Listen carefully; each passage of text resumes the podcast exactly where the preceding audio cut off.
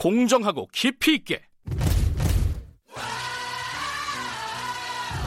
오늘 하루 이슈의 중심.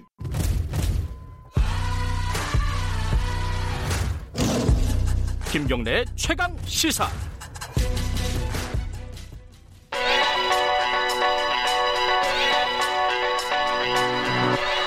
최강 시사 김수민의 눈. 네, 김수민의 눈 김수민 평론가 전화로 연결돼 있습니다. 안녕하세요. 네, 반갑습니다. 예, 김종인 위원장 얘기 조금 더 해보면요, 기본소득 관련해 가지고요.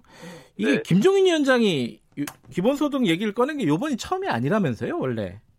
아, 그렇습니다. 2016년 총선 끝나고 나서 네. 기본소득에 대해서 논의가 정치권에서 조금 있었는데요. 네, 어, 통합당에서는 김태현 의원이 당시 새누리당이죠. 네. 그 얘기를 꺼냈었고 김종인 당시 민주당 비대위 대표도 어, 기본소득 관련한 논의를 조금 꺼냈습니다. 그러다 네. 보니까 당시에 2016년 7월에 어, 서강대학교에서 지구 기본소득 네트워크 총회가 열렸었거든요. 네, 여기에 이제 보통 이 자리는 뭐 시민운동가 출신들이 많기 때문에 네, 그 화환이 하나 배달이 됐답니다. 그 음. 화환이 하나만 딱 배달이 됐는데 그것이 바로 김종인 대표가 보낸 것이었다. 네. 네, 그쪽이 뭐 화환 받고 주고 하는 그런 문화가 되어 있는 단체가 아니었는데 좀 이례적이었다 이런 평가도 어, 아. 후일담으로 전해지고 있습니다. 그랬군요.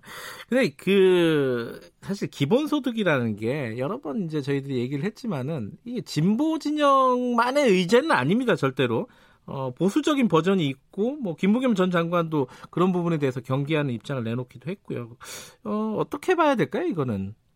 예, 20세기 말부터 진보냐 보수냐를 딱 예전의 구도에 맞게 가려지는 뭐 그런 의제가 아닌 것들이 등장을 하기 시작했어요. 예를 네. 들면 세계화 했을 때 네. 어, 세계화 했을 때 이제 국가주의, 민족주의 입장의 우익 입장에서도 좀 반대를 하는 움직임이 있었고 거꾸로 음. 급진 좌파 쪽에서도 세계화가 뭐 시장과 자본의 자유가 확장될 뿐이고 불평등을 가중시킨다 해서 반대한다 이런 의견이 있었거든요. 네. 이런 의제들이 여러 가지가 있는데 그 중에 하나가 기본소득입니다. 기본소득도 보수적, 우파적 버전이 있을 수 있는데 그것은 일단 선별에 드는 행정 비용이라든지 네. 이런 것들을 줄여서 어, 보편복지 중에 기본소득으로 통합시켜가지고 지급하면 뭐 정부의 인력이라든지 비용을 아끼는 네. 작은 정부가 될 수 있다라고 하는 그런 비전이 음. 있는 것이죠. 예. 예, 그런 의미에서 기본소득이 반드시 진보나 좌파 쪽에서만 얘기할 수 있는 건 아니다. 음. 예, 핀란드에서도 중도 우파 정부가 그것을 실험을 주도를 했었고요. 네. 거꾸로 핀란드 같은 경우도 노총이라든지 좀 전통적 좌파에 해당하는 쪽에서는 기본소득이 복지 축소의 일환이 될 수 있다면서 반대를 하고 있습니다. 음. 네, 네, 예, 네. 그런 의미에서 김부겸 의- 전 의원도 보수적 버전이 있을 수 있다. 특히 김종인 위원장이 그럴 수 있다라고 하는 그런 경계론을 내놓은 거죠. 음. 근데 뭐 보수적 버전이든 진보적 버전이든 간에 미래통합당에서 이 기본소득이 당론이나 뭐 이런 수준으로 진행이 될지는 좀 미지수예요.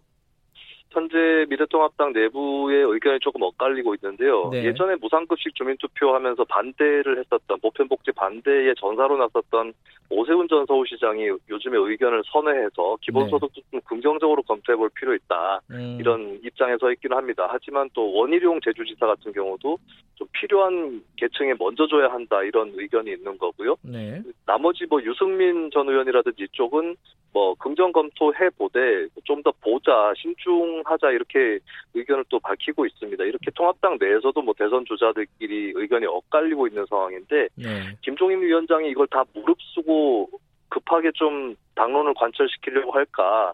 예, 그거는 좀 의문이라는 생각이 음, 들고요. 네. 그리고 기본소득도 어떤 맥락에 있는지 또 재원이 얼마쯤 조달이 될 건지 얼마를 지급할 건지 누구한테 할 건지에 대해서 이게 기본소득이 아직까지 뭐 가닥이 잡힌 게 없습니다. 네. 어떻게 보면은 이제 어, 미래통합당이 지금 야당이기 때문에 당장의 정책을 실현해야 되는 그런 책임감에서 좀 자유로울 수 있거든요. 네. 그래서 전망을 좀 해보자면 김종인 위원장이 일단 화두를 던지고 이걸 네. 계속 검토하고 있다 라고 하는 제스처를 취하면서 뾰족하게 뭐 어, 한 달에 얼마씩 누구한테 준다 이것은 좀 정하는 것은 뒤로 미룰 가능성이 높아 보입니다. 음.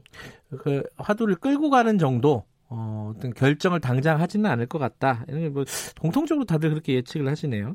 민주당에 이제 이게 일정 정도 영향을 주겠죠, 당연히. 예, 김종인 위원장의 이 화두는.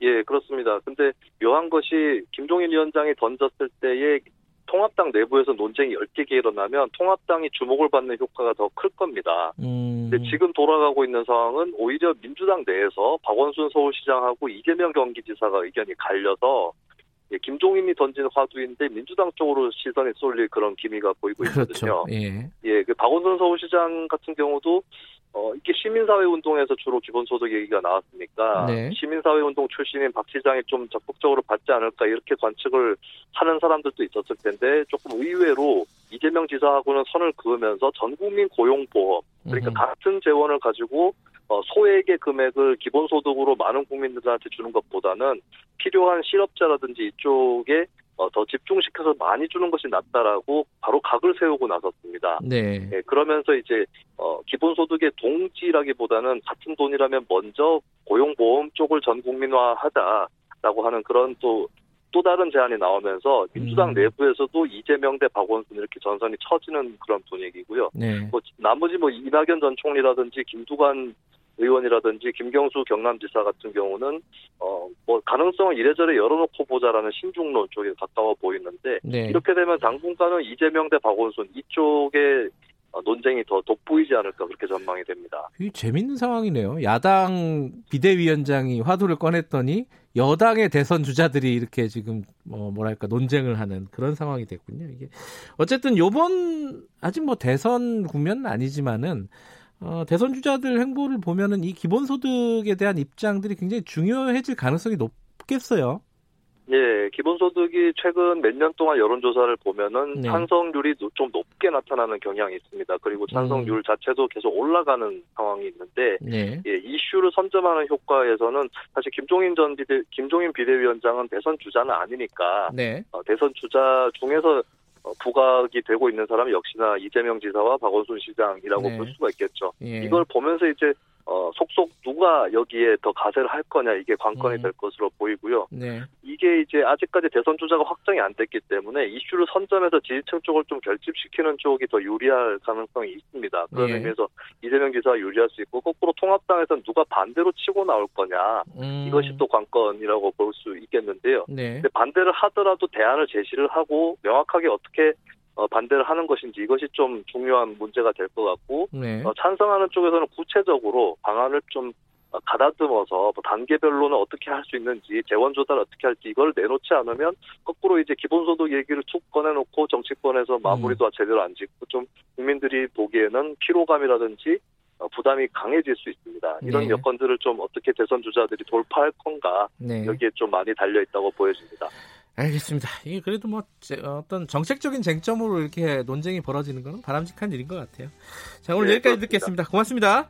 예, 감사합니다. 김수민의 눈이었습니다. 김경래 최강 시사 2부는 여기까지 하겠습니다. 잠시 후 3부에서는요 이재용 부회장 오늘 뭐 구속이 될지 안 될지 여부가 판가름이 납니다. 박대기의 고속경제에서 이 삼성 바이오로직스 분식회계 쟁점 짚어보겠습니다. 미국 얘기도 기다리고 있습니다. 일부 지역국에서는 해당 지역 방송 보내드립니다.